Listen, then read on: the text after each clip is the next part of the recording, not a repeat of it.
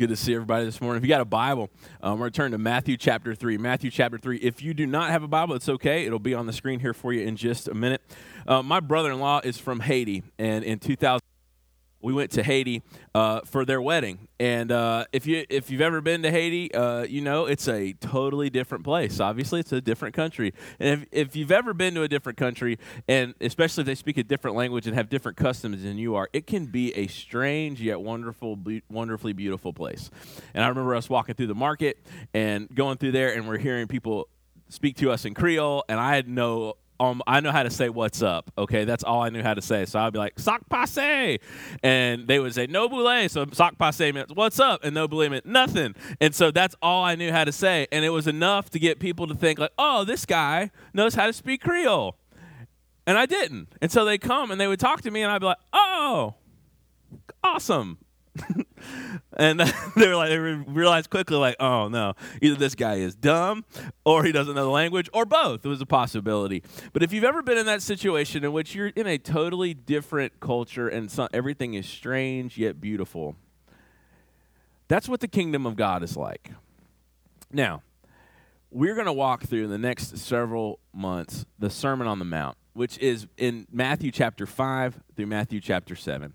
And this is Jesus' teachings about the kingdom of God. But to get us ready for that, I want us to walk through the first little part of Matthew, the first several, and I'm going to say this, and you're going to go like, "Oh no, we have picked the wrong day to come." We're going to be through Matthew chapter one through four, but I'm going to brief overview to get to this point about to the Jesus sits down on a mountain. That's why they call it the Sermon on the Mount. He sits on a mountain and he goes and he speaks. And this is the longest section of teaching that we have in, of Jesus, you know, in, in a row, okay? It, it's from Matthew chapter 5 to Matthew chapter 7. And he says some things that are so strange yet so beautiful about the kingdom of God. And so here's what I want you to know I got a little phrase that I want you to understand. And so as we're going through the Sermon on the Mount, here's what I want you to know Jesus is king, he brings with him a kingdom and the Sermon on the Mount tells us about life in the kingdom. And life in the kingdom of God is totally strange and beautiful. So let me say that again Jesus is king, he brings with him a kingdom, and the Sermon on the Mount tells us about life in the kingdom. Just like that, just it's beautifully strange because Jesus is going to say some things in the Sermon on the Mount that are going to make every one of us very uncomfortable. But in that uncomfortable strange things that he says, there is life and truth and goodness and beauty. And so we are embarking on this. And so, first off, I want you to see that Jesus is King. If you look in the book of Matthew, and I'm going to walk you up to this place we're going to be, Matthew chapter 1, you will start off with a very boring part of Scripture, at least on the, on the first glance. It's the begots. Have you ever heard them before? It says Abraham had this kid, and this guy had this guy, and this guy had this guy, and this guy had this guy. There are 28 generations listed you're just like, hey man, that's not a page turner, okay? You're, you know, like you're supposed to grab our attention, okay? And now you got big weird names, and you're following through these generations, and it's like a family, like a family lineage thing. And if you're not into that, that's going to be really hard. But at the end, in Matthew 1:17, he says this: It was 14 generations from Abraham to David, and it was 14 generations from David to Christ Jesus. So what he's doing is this: He's saying he has a legit, Jesus has a legitimate claim on the throne of David. He is king. But his kingdom is not going to be of this world because then it goes on in the first part of Matthew to go to our Christmas story, right? And I know we're doing uh, we're doing Christmas in September. It's already Christmas stuff is already out. If you've been in the Hobby Lobby, they've had Christmas out since like May, okay? Because they want you to make sure that you get your May Christmas decorations up, right? All right, you know, Halloween happens, you know, like January. So I mean, it's it's this is the, the holiday seasons in retail. So we got the Christmas story. And then Jesus is born in David's town of Bethlehem, so he's keeping in line. He's the king, he's the rightful owner, the ruler. Coming in David's line, he's supposed to rule the world. And then we got the, the, the magi that show up. The wise men, you remember that? They show up on the scene and they greet him as a king. You know how they do that? They bring gold, frankincense, and myrrh. Now, if you brought me frankincense and myrrh, if you want to bring gold to my house all day, you're welcome to. But if you bring frankincense and myrrh, those are spices and they smell terrible. I mean, they do. I mean, they really do. I mean, like, I know some of you like mix them in different things, but really, the only reason you're doing it is because, you know, you may believe in the essential oils and you think that that's going to help you, and it might, okay? I, it, I've known people that swear by it, but it smells terrible. It just does. I love you, but it does, does not smell good, at least in my, in my thing. Like incense. And so they brought these things. It's gifts for a king. And yes, even burial things because it's looking towards his death. So that's what's happened. So Jesus is king, and Matthew's setting this up, and he's talking about how all of these, how all of these things, uh, these scriptures are fulfilled. And then you get going along the line. Somebody after the wise men come, Jesus flees to Egypt because people are going to try to kill him. So they, him and his family go to Egypt, and they come out of Egypt. And then we have in Matthew chapter three this guy named John who's preparing the way. So that's what we're going to start reading today is Matthew chapter three. Matthew chapter three, verse one. In those days, John the Baptist came preaching in the wilderness of Judea.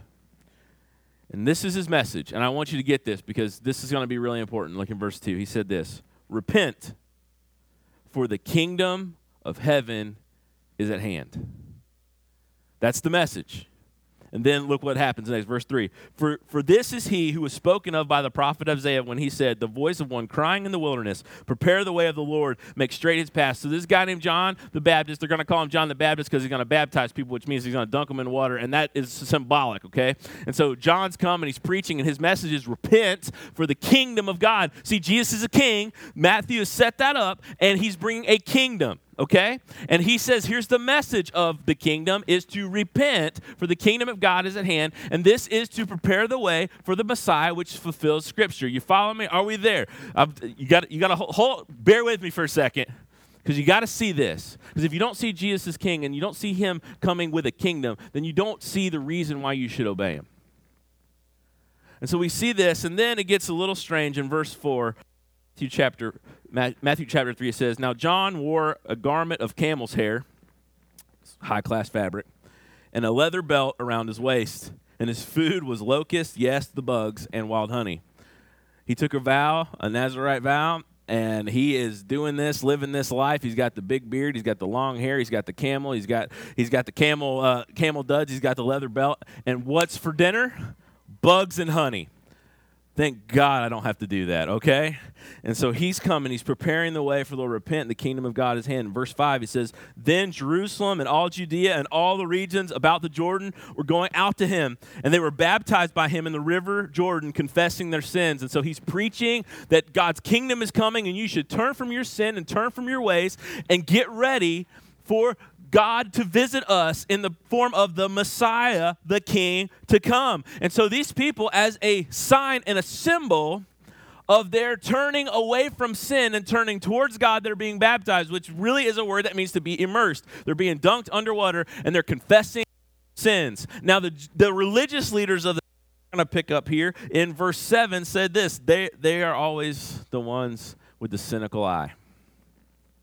And in verse 7, but when See, if Twitter was around today, they would be the, twi- the Twitter trolls of Jesus' ministry.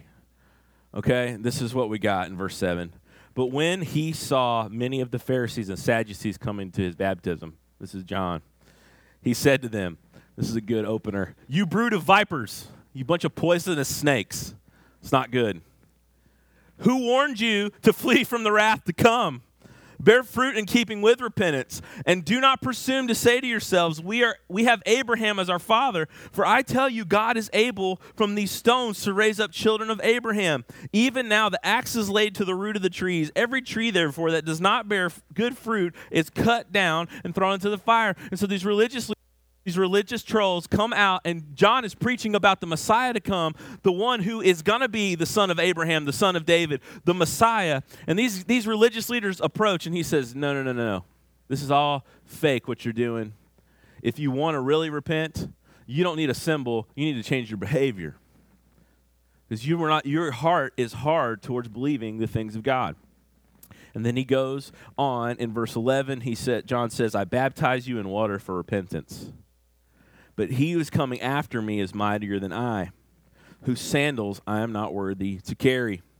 He will baptize you in the Holy Spirit and fire with winnowing fork in his hand, and he will clear his threshing floor and gather his wheat into the barn. But the chaff he will burn with unquenchable fire. And that is a bunch of farm imagery to say the Messiah is coming. He is so great, I can't even touch his feet, which feet even in this context, were really nasty. They're still nasty. Because here's the thing if you ask somebody to wash your feet, they would, unless it's your child, you're going to be like, I'm good. Like, I like Kelly a lot, but if Kelly said, hey, man, will you wash my feet? Like, no. Hey, would you carry my muddy sandals to the house? I mean, if you really needed and you were hurt, maybe I would, but just, I love you, man, but that's just not something I'm going to do. Why? It, feet were unclean then, they're unclean now in a different sense. But, G, but John says, I'm not even worthy to touch this man's sandals, the one who's coming. And when he comes, he is going to bring judgment with him grace and judgment. And then we have this as soon as John is preaching this in the narrative of Matthew, Jesus shows up on the scene. And he's, Behold the Lamb of God, and he baptizes Jesus, and the heavens open up. And God says, Behold my beloved Son, in whom I'm well pleased. And then immediately from his baptism, Jesus is taken into the wilderness and he's tempted by Satan after he's fasted for 40 days and 40 nights. And he is he, he and then he does not give in to Satan at that time. It's pretty impressive. Son of God. Showing that he's the Son of God. And then we pick up after the 40 days of in the temptation in Matthew chapter 4 verse 12. It says this Now, when he heard that John had been arrested, oh, yeah, here's by the way what happens in between the baptism and the temptation. John gets arrested for telling the truth and preaching the gospel to people. Preaching the good news of repent, turn from your sins. And so he ends up in prison. And so John has prepared the way. Now he's in prison. He's going to lose his head eventually for telling the truth. And then Jesus, we have him emerging, the one whom John said, I don't even, I'm not even worthy to touch his feet. And Jesus shows up verse 12 of Matthew 4, and he says, Now when he heard that John had been arrested, he withdrew into Galilee and leaving Nazareth, he went and lived in Capernaum by the sea in the territory of Zebulun and Naphtali, so that was spoken by the prophet Isaiah might be fulfilled the land of Zebulun and the land of Naphtali, the way of the sea beyond the Jordan, Galilee of the Gentiles. The people dwelling in darkness have seen a great light, and for those dwelling in the region and the shadow of death on them has dawned, and the light has dawned. And so here's this thing again, he's fulfilling scripture. Then I want you to notice this. This is what he says. It's going to be the exact same thing that John said. And this is where we're going to camp out. Verse 17. From that time, Jesus began to preach, saying, Repent, for the kingdom of God is at hand. So, Jesus, the Matthew's showing us he is a king, and with him, he's bringing a kingdom. And the Sermon on the Mount is going to tell us about, which is going to be in Matthew 5 through 7, is going to tell us what life is like in the kingdom. And it's going to be like entering into a beautifully strange foreign world. And to understand this, this is our introduction to where we're going to get to. Because here's the thing sometimes if you don't know the backstory, it's hard to get it. You ever been watching a show? You're really into the show. Maybe you're Netflixing. You're doing the Netflix thing, and you got like you you know you've already it said, are you still watching? And you've continued three or four times, and then your spouse or someone walks into the room and like, hey, what you watching? And you're like, TV, okay? No, you've never done that. You're holier than me. That's fine. Then you know what you do? Who's that guy? What are they doing? Why are they doing that? And you're just like, watch the show. Go back and then we can talk, okay? Because you don't know all the backstory. You don't know all the context. You know this is true. You know this has caused a fight in your house. You like, just zip it, show, okay? You, if you want to know, you go catch up on it. You read the little IMDb thing or you watch it, and then we can chat. Until then, hmm, I'm watching. Okay? If you don't get the story that leads up to the sermon, you might not get it. And so we need to know this. Jesus is king. Matthew is showing that Jesus is the rightful king, the one who is on David's throne, who fulfills all the scriptures, who's God in the flesh. And he is showing this by, by all of these things. And then he gets to this place, and Jesus and John, they both say the th- same thing repent for the kingdom of God is at hand. So here's the thing Jesus is king. He brings with him a kingdom. The Sermon on the Mount tells us what life is like in the kingdom. But here's the gateway in to understanding all of this is repent for the kingdom of God is at hand. There's a command and then there's a reason. The command is to repent. We're going to talk about what that means. And then the reason is for the kingdom of God is at hand. And so I want us to do this. The command is repent.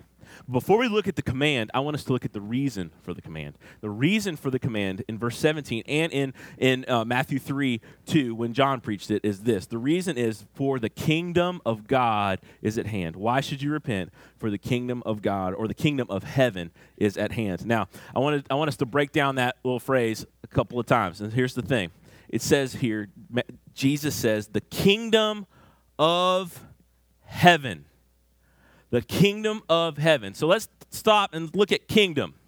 Kingdom is a place of a dominion, of a rule, and a, a kingdom is a place where a sovereign reigns over. If you are an Anglophile, you know that kingdom is reigned over by the, the Tudor family, okay? And you have Queen Elizabeth, okay? And it's it's a constitutional monarchy, and that's the realm, okay?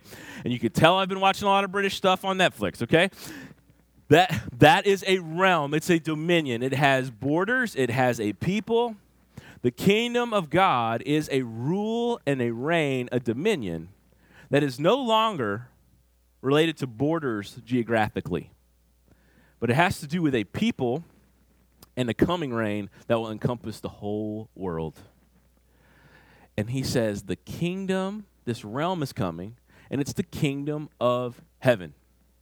Heaven, don't get too caught up in that word, okay? Because sometimes we go to Looney Tunes when we think of heaven, and I don't mean like crazy, but you think of, I'm thinking about Looney Tunes, the cartoons, and some of you may have never seen that, but if you have seen Looney Tunes, every time, like, you know, Sylvester the cat or somebody would die, they would ascend and disembodied up to heaven, and they'd have wings and a harp, and it's this disembodied, uh, kind of ethereal place. The Bible never paints that picture, okay? And heaven being the domain of God, the, the place where unseen realm where he, where he abides, not that he's not everywhere, but that is, is where his dominion is fully seen and realized. And kingdom of heaven is when God's dominion comes to the earth, when heaven touches earth. And so when he says, repent for the kingdom of God is at hand, God's or heaven's reign is coming to the earth. Now, Matthew is the only one that uses the phrase kingdom of heaven. The other gospels use kingdom of God. And I say they're synonymous, but they have different different aspects. And but understanding this is you can understand it in both ways. Heaven come to earth or God's reign coming to earth, and they're the same thing. And so here's what Jesus is saying and what John was saying. Turn, repent, for God, his rule and reign, and heaven's rule and reign is coming down to earth. And then it says this it's at hand, it's right here, it's at the door, it's knocking. I don't know if you do this. My dog, any type of knock, she runs to the door and growls. You, but and now I know this, and I've had the dog for a while. So sometimes when you're just in, you ever in a mood, you just want to play a little joke. Maybe you don't. Maybe you're holier than me. But sometimes I'll knock on the floor just to watch my dog go to the, the door, like, okay? I had somebody come over, uh, uh, uh, drop off something. Miss Bethany came over, drop off something at our house the other day, and our dog was right at the door, because that was a real knock, okay? But if I hadn't been in the other room and knocked, she'd have run to the door, okay? She's getting older. She can't see real well, and I don't think she can hear real well, but that knock, she runs to the door because she thinks somebody is right there. She's going to protect us, which she's really not because if you ever see, she got a big growl, a big bark, but I don't think she'd do anything. I mean, she's been beaten up by a deer. That happened. Uh, she's not, yeah, she went outside. There was a deer there. Deer almost killed her. Olivia, hey, you're right there. Saved her life and then realized she was in the harm's way of a deer. True story. my dog's not going to do anything, but she knows somebody is right there. It's a sign and a symbol. When we see this, when we hear the kingdom of God is at hand, it's near. When John was saying it's near because there's going to be this one comes after me whose sandals I'm not worthy of taking off. He has this high belief. He, he has this, he knows the greatness of the Messiah to come. Now, when Jesus says it, He's saying, I am bringing with me the rule and reign of God, the rule and reign of heaven. Heaven is coming to earth, which is an unbelievable statement because this world is anything but heavenly. Yeah, there's some great things in it because God has made creation awesome. And there's some great stuff Rocky Mountains, Smoky Mountains, beach, Grand Canyon, all these different things. We, we do experience love and joy in our lives, but our world, if you just turn on the news and watch it for a little bit, is marred by sin and death. And it's broken. And there's difficulties, and there's pain, and there's sadness, and there's tragedy. And I wanted to let you know the Bible, the Bible gives us a reason why those things are, and it is sin.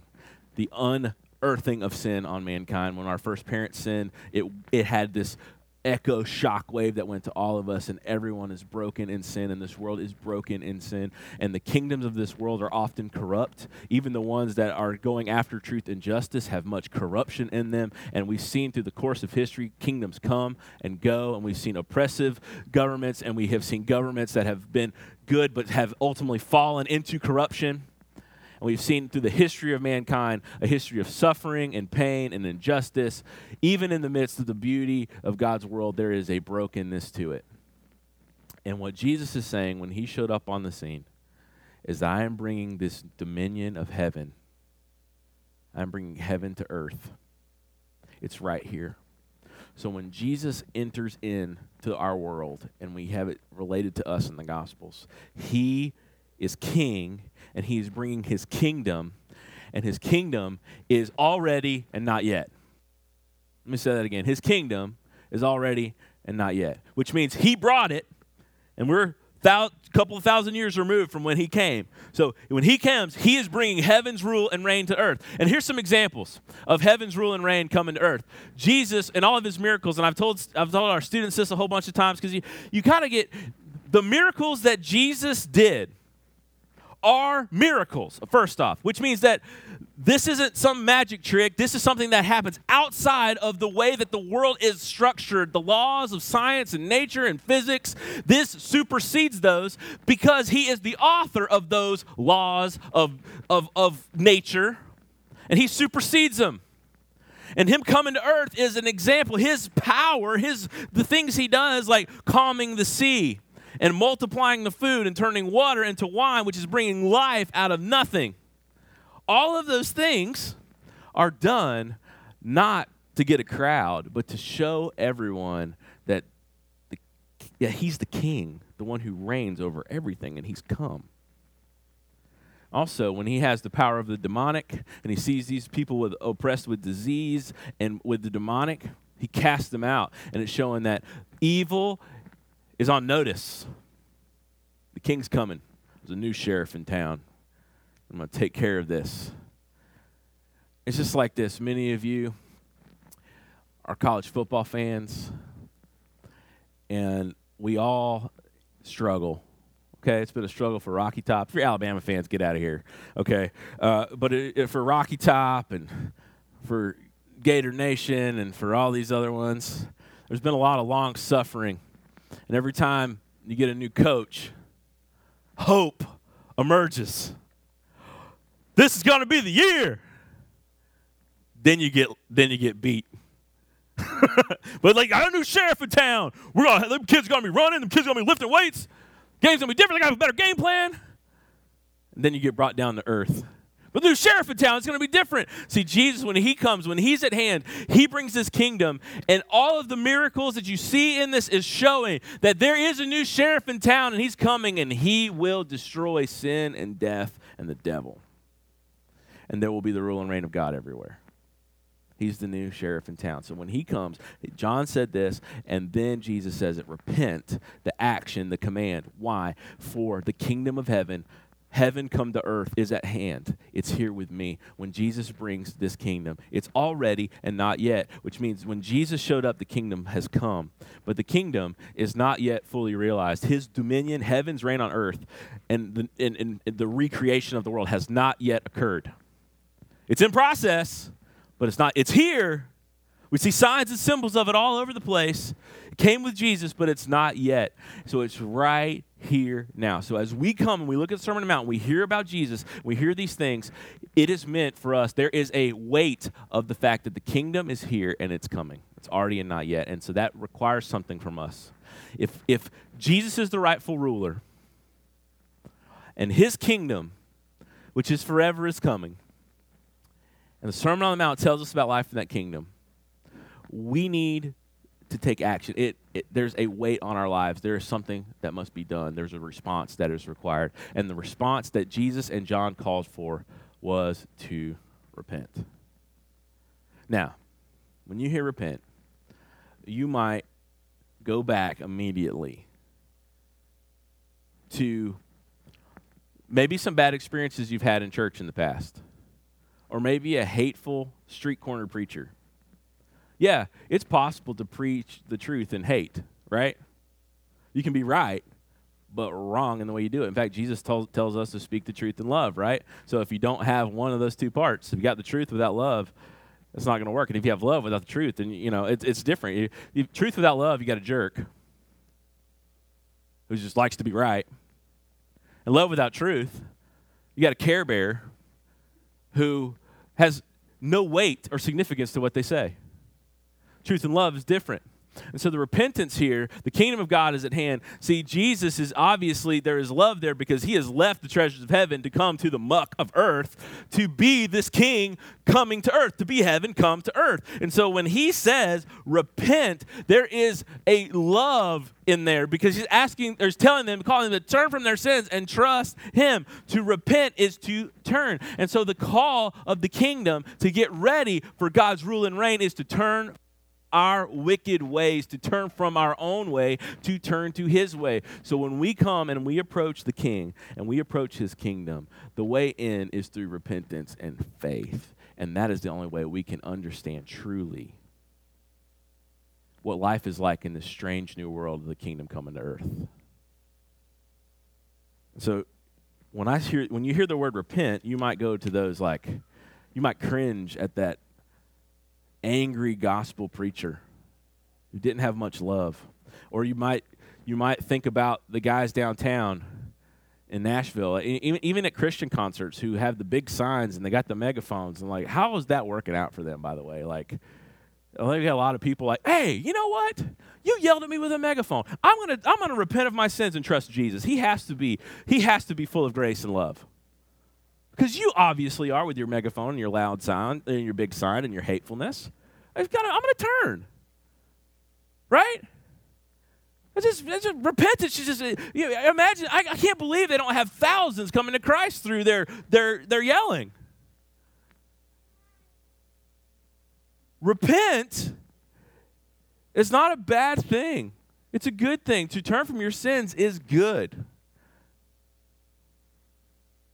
And so when you hear the word, don't automatically associate it with, with people who are just jerks.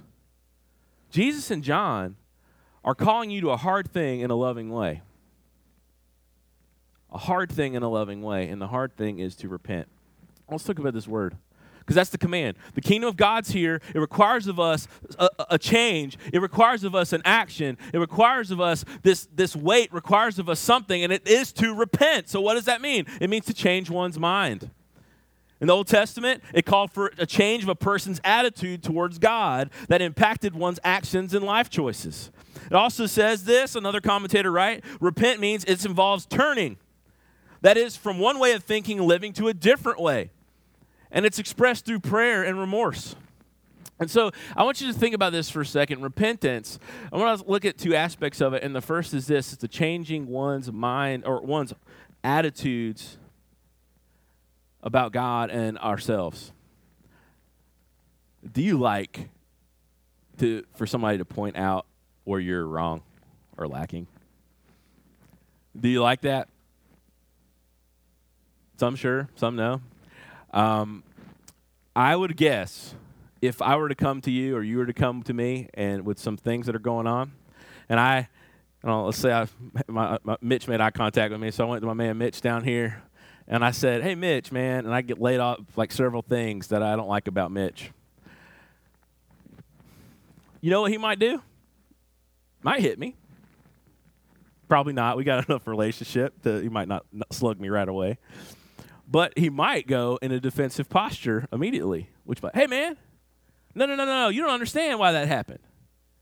No, no, no. I, am doing this because of this. I mean, no, you can't do that. You don't know what my week was like. That's why I did this. That's why I didn't show up for this. That's why I didn't do this. This is you know, and you're going to defend yourself. At least try to. Let somebody post a negative comment about your picture or what you're doing on social media. And then refrain from defending yourself. It'd be very difficult. Imagine you post a selfie and somebody's like, oh, triple chins, good job. well, it was a bad angle, and I had I was a little puffy from all the salt I'd eaten, and you're a jerk. Okay? Instead of taking responsibility, we don't like that. And here's the thing the scriptures, Jesus is going to say things that we do not like. And he's going to expose things that we do not like. And he's going to expose our sin and he's going to expose the root of our heart and he's going to show the sinfulness and brokenness in it. And there's two ways you can do it you can embrace it and accept the truth of it, or you can kick against it and try to weasel your way out of it and try to do gymnastics on what he says. What he really meant was this. Or you can repent which is to change your attitude towards God and the actions that follow from it. Which means this you say, You are right and I am wrong. If your word says it, you're right and I am wrong. Jesus in the Sermon on the Mount is going to say some really tricky things. Some really, uh, tricky is not the right word, really difficult things. Things that we're going to have to deal with. He's going to speak about divorce. He'll speak about lust. He's going to speak about, about hate. He's going to speak about murder. And he's going to call us all guilty of that.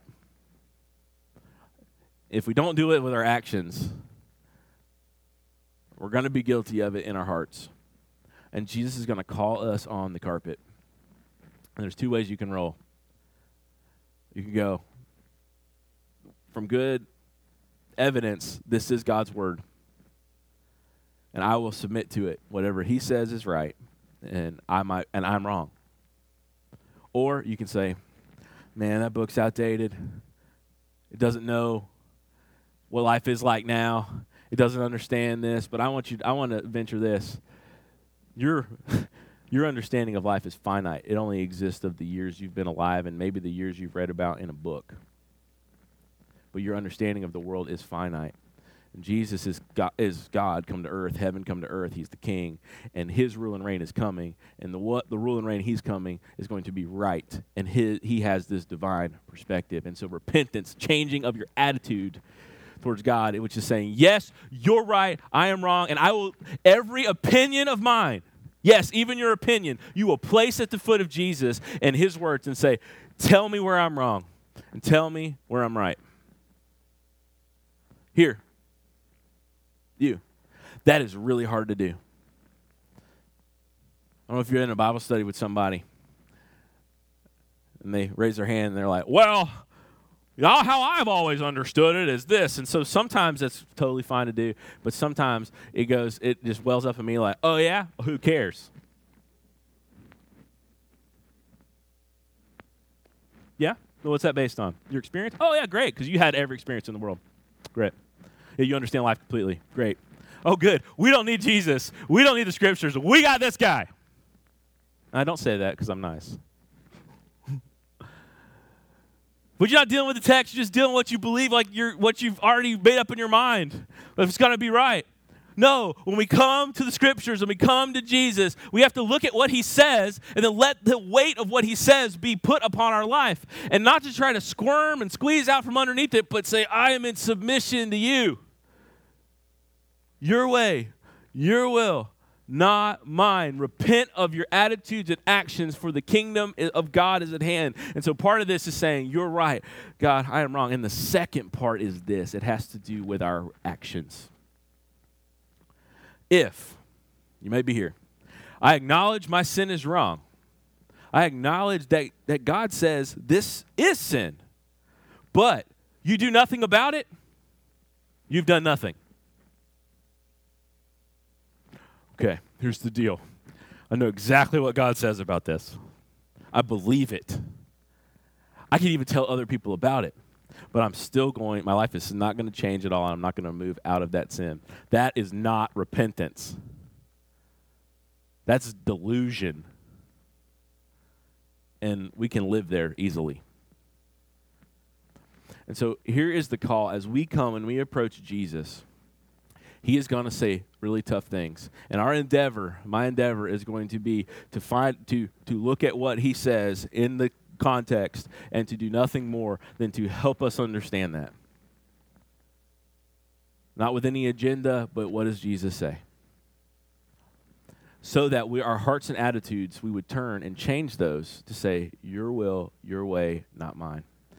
If there's a way that is in me, search me and try me. If there's a wicked way in me, God, Find it out, sniff it out, dig it up, burn it out. Give me a new give me a new view, give me a new way, and not just mentally, but Lord, let me change my behavior. And I just want to I just want to I want a word for every one of you. We love we, we love so much how folks have been showing up at church and and being involved. And I want to say this to you and to me. It is not enough to hear God's word. You must respond to God's word. And there's so many that have listened and heard and heard and heard, but there has been no change of life. And the call to you is not for mental assent, but it's lifestyle submission to Jesus. If there is sin, ongoing sin in your life, that you know is sin, that you've become convicted about, that it is sin and it is contrary to God's word. Repent. Not just mentally, but turn away from that sin. Make every effort to turn away from that. Confess your sins to someone, the Bible talks about as a way of help.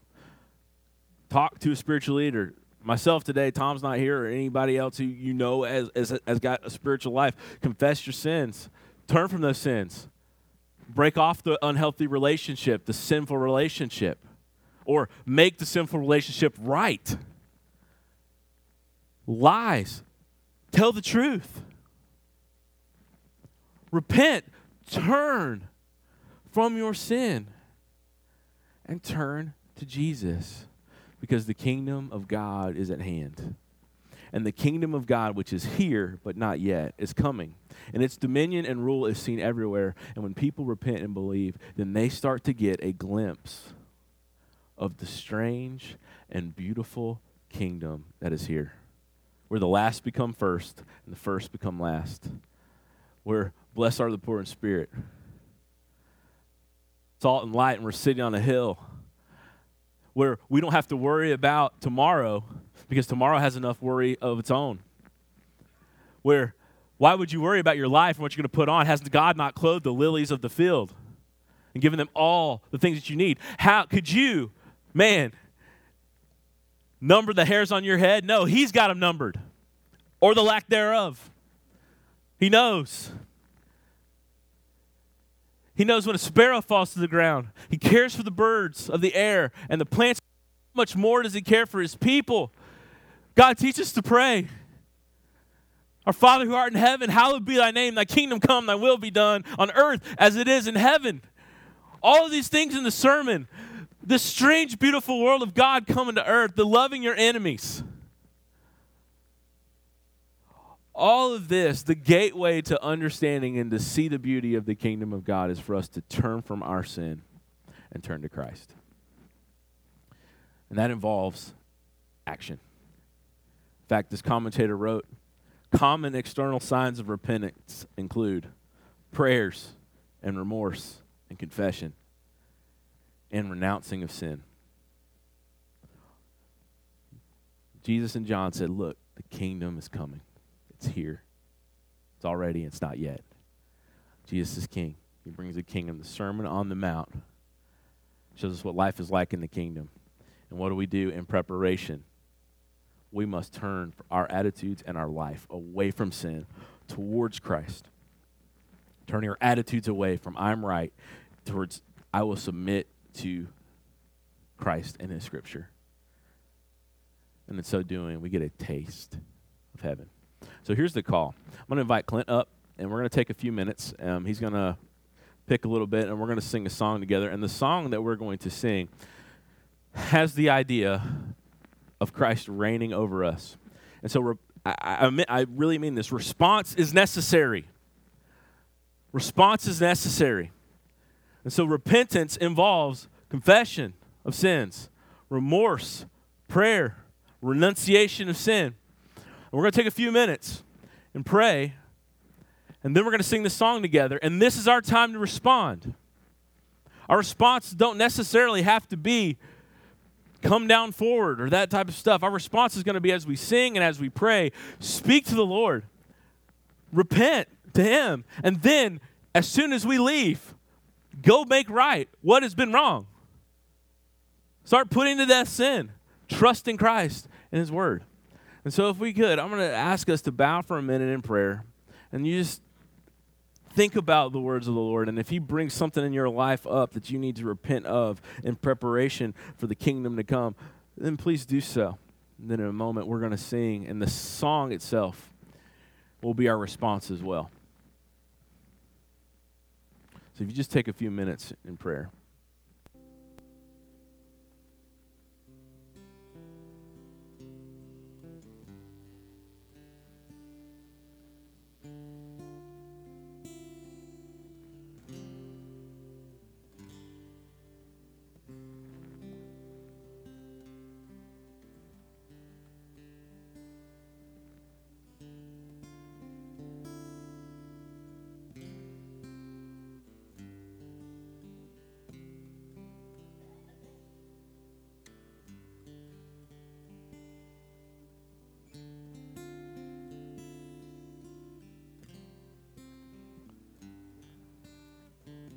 Father, help us to repent for the kingdom of God is at hand. May we respond and not just hear the word, but we be doers of the word as well. Lord, as we sing this song, help it be a response to you. In Jesus' name we pray. Amen. Let's stand together.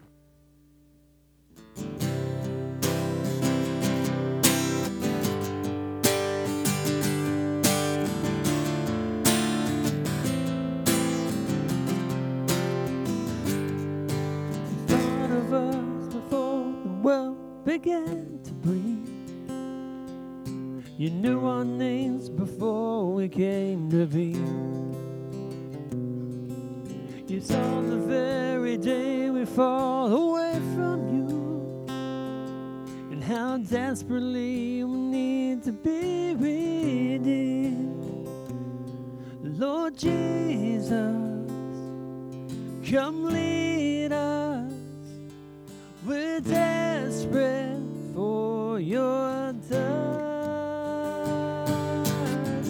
Oh, great and mighty one, with one desire we come that you would reign, that you would reign in us. We're offering up our lives, a living sacrifice, that you would reign, that you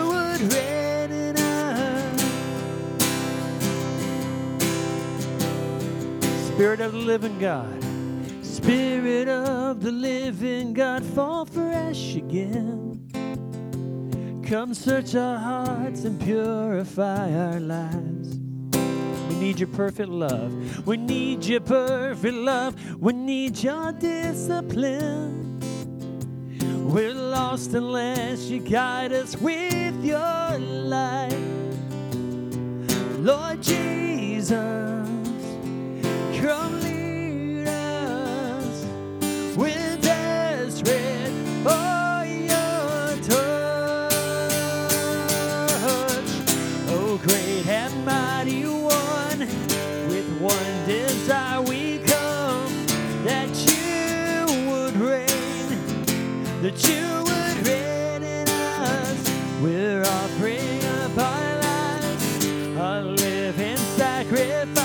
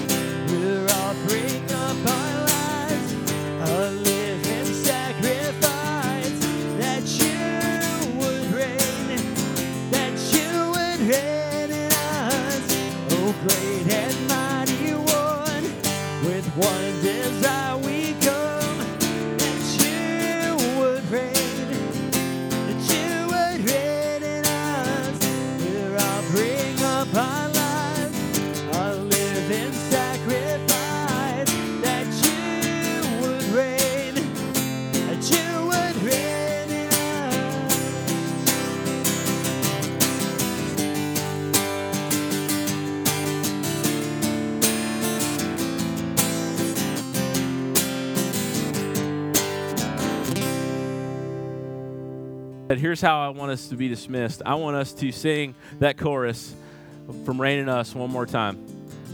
Did I miss some? We did the offering. Yeah, we did. Everybody stand up. Let's sing this together.